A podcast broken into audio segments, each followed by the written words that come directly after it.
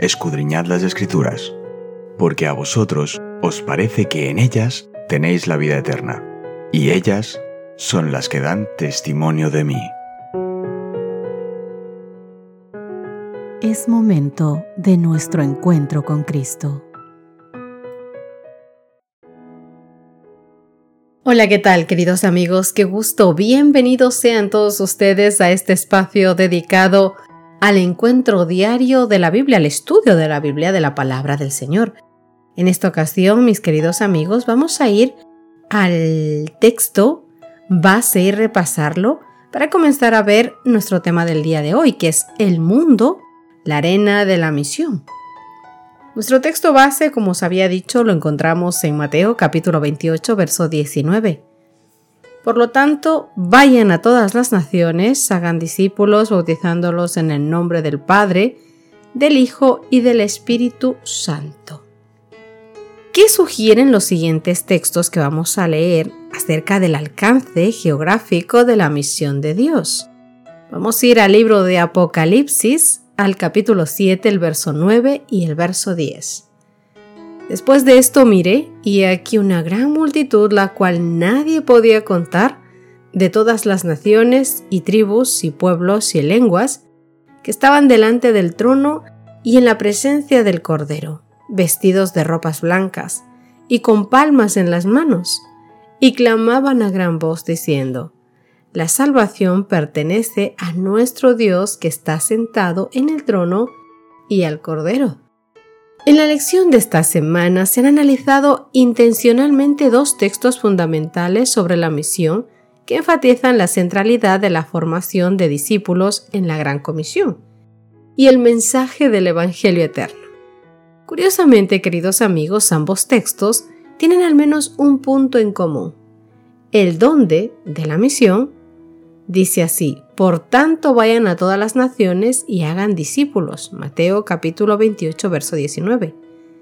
A los que habitan en la tierra, a toda nación y tribu y lengua y pueblo. Apocalipsis capítulo 14 verso 6. En otras palabras, el Evangelio de Cristo debe llegar a todas las clases, a todas las naciones, a todas las lenguas y a todos los pueblos. La influencia del Evangelio es unir a los salvos en una gran hermandad. Solo tenemos un modelo que imitar y ese es Cristo. Si aceptamos la verdad tal como es en Jesús, se derribarán los prejuicios y los celos nacionalistas y el Espíritu de verdad fundirá nuestros corazones en uno solo. ¿Sabéis cuando Jesús dijo, me serán testigos en Hechos capítulo 1, verso 8? Tenía en mente tres zonas geográficas diferentes. La primera zona, me serán testigos en Jerusalén. En aquel tiempo sus discípulos estaban muy cerca de Jerusalén. De esta manera, básicamente, Jesús les estaba diciendo, empiecen a compartir su experiencia con Dios con la gente que está cercana a ustedes. La misión, mi querido amigo, comienza en casa, con la familia, con los vecinos, con los amigos. Este es el lugar supremo de nuestra misión. La segunda zona es la siguiente, porque él sigue diciendo, en toda Judea, en Samaria. Nuestra misión implica también a los que en cierto modo están cerca, pero al mismo tiempo alejados de nosotros. En este grupo hay personas que quizás hablen el mismo idioma que nosotros, personas que tienen una cultura similar, pero que no viven ni comparten la misma realidad que nosotros. Este es nuestro siguiente lugar misionero. Ahora vamos a nuestra tercera zona. Además de esto, Cristo dice, y hasta lo último de la tierra.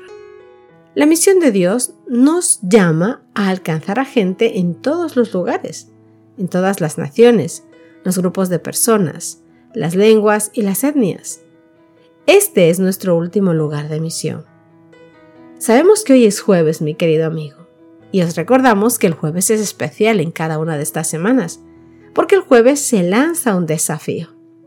El desafío de esta semana es, ora todos los días de esta semana por la comunidad donde vives. Dios te ha colocado allí por una razón. Un desafío avanzado que te ofrecemos te arriesgues a hacerlo. Investiga la demografía de tu zona. ¿Qué tipo de gente vive a tu alrededor? Su trasfondo étnico y religioso. Si hay ancianos, jóvenes, pobres, ricos, idiomas que hablan, etc. Pide a Dios que te muestre cómo puedes ser un canal de su amor para ellos. ¿Sabes? La presencia visible de Cristo estaba por serles quitada a los discípulos, pero ellos iban a recibir una nueva dotación de poder. Iba a serles dado el Espíritu Santo en su plenitud, el cual los sellará, dice, para toda obra. He aquí, dijo el Salvador, yo enviaré la promesa de mi Padre sobre vosotros. Mas vosotros asentad en la ciudad de Jerusalén, hasta que seáis investidos de potencia de todo lo alto. Lucas 24, verso 49.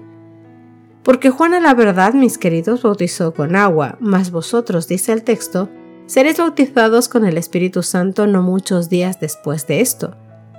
Mas recibiréis la virtud del Espíritu Santo que vendrá sobre vosotros, y seréis testigos en Jerusalén, en toda Judea y Samaria y hasta lo último de la tierra. Queridos, el Salvador sabía que ningún argumento, por lógico que fuera, podría ablandar los duros corazones o traspasar las costras de la mundanalidad y del egoísmo. Sabían que los discípulos habían de recibir la dotación celestial, que el Evangelio sería eficaz solo en la medida en la que fuera proclamado por corazones encendidos y labios hechos elocuentes, por el conocimiento vivo de aquel que es el camino, la verdad y la vida. Y es que la obra encomendada a los discípulos se requería gran eficiencia, porque la corriente del mal que fluía contra ellos era profunda y fuerte. Estaba al frente de las fuerzas de las tinieblas un caudillo vigilante y resuelto, y los seguidores de Cristo podrían batallar por el bien solo mediante la ayuda de Dios, por su espíritu que les diera.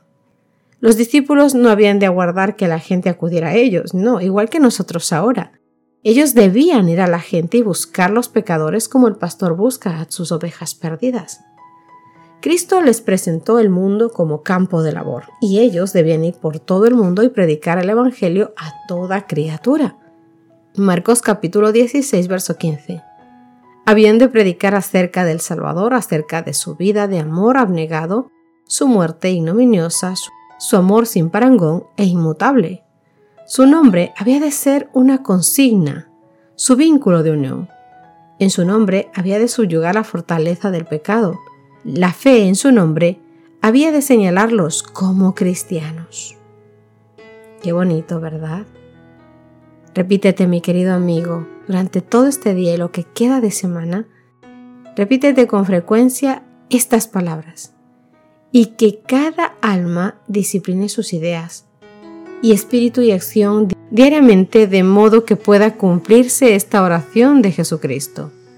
El que no requiere cosas imposibles de su Padre, ora por lo que precisamente debe haber en sus discípulos en relación con la unión mutua y la unidad y una unión con Dios. Y con Jesucristo también.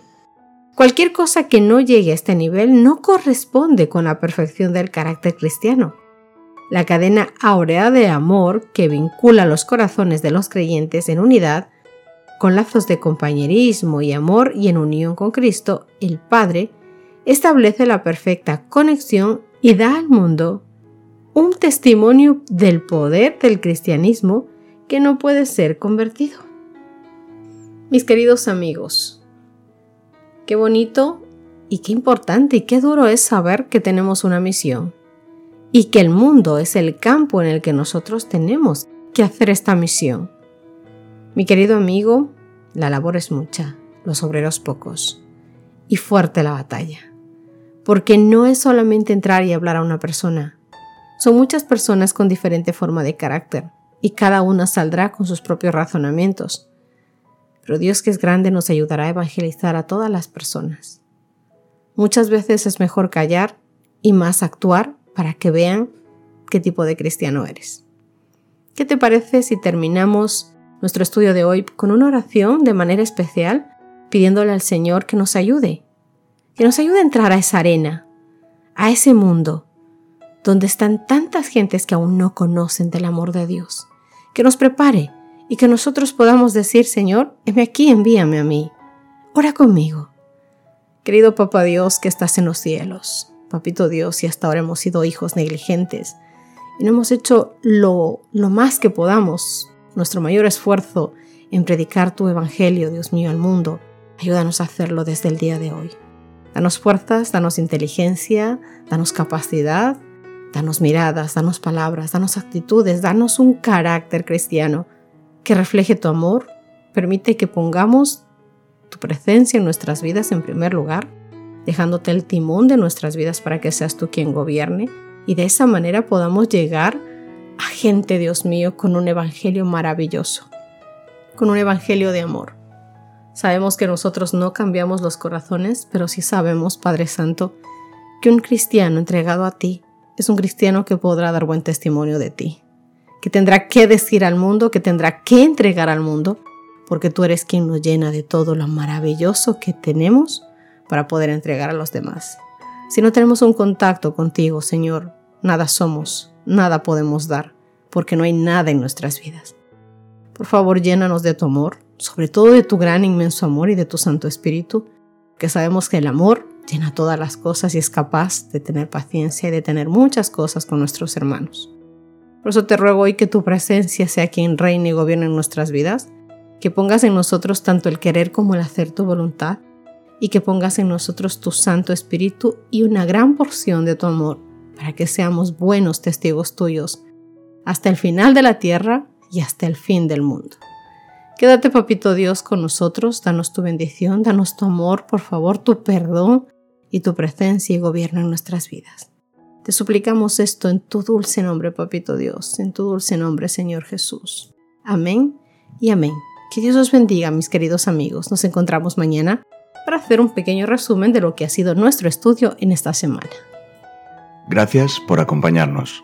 Te recordamos que nos encontramos en redes sociales. Estamos en Facebook, Twitter e Instagram como Ministerio Evangelike. También puedes visitar nuestro sitio web www.evangelike.com.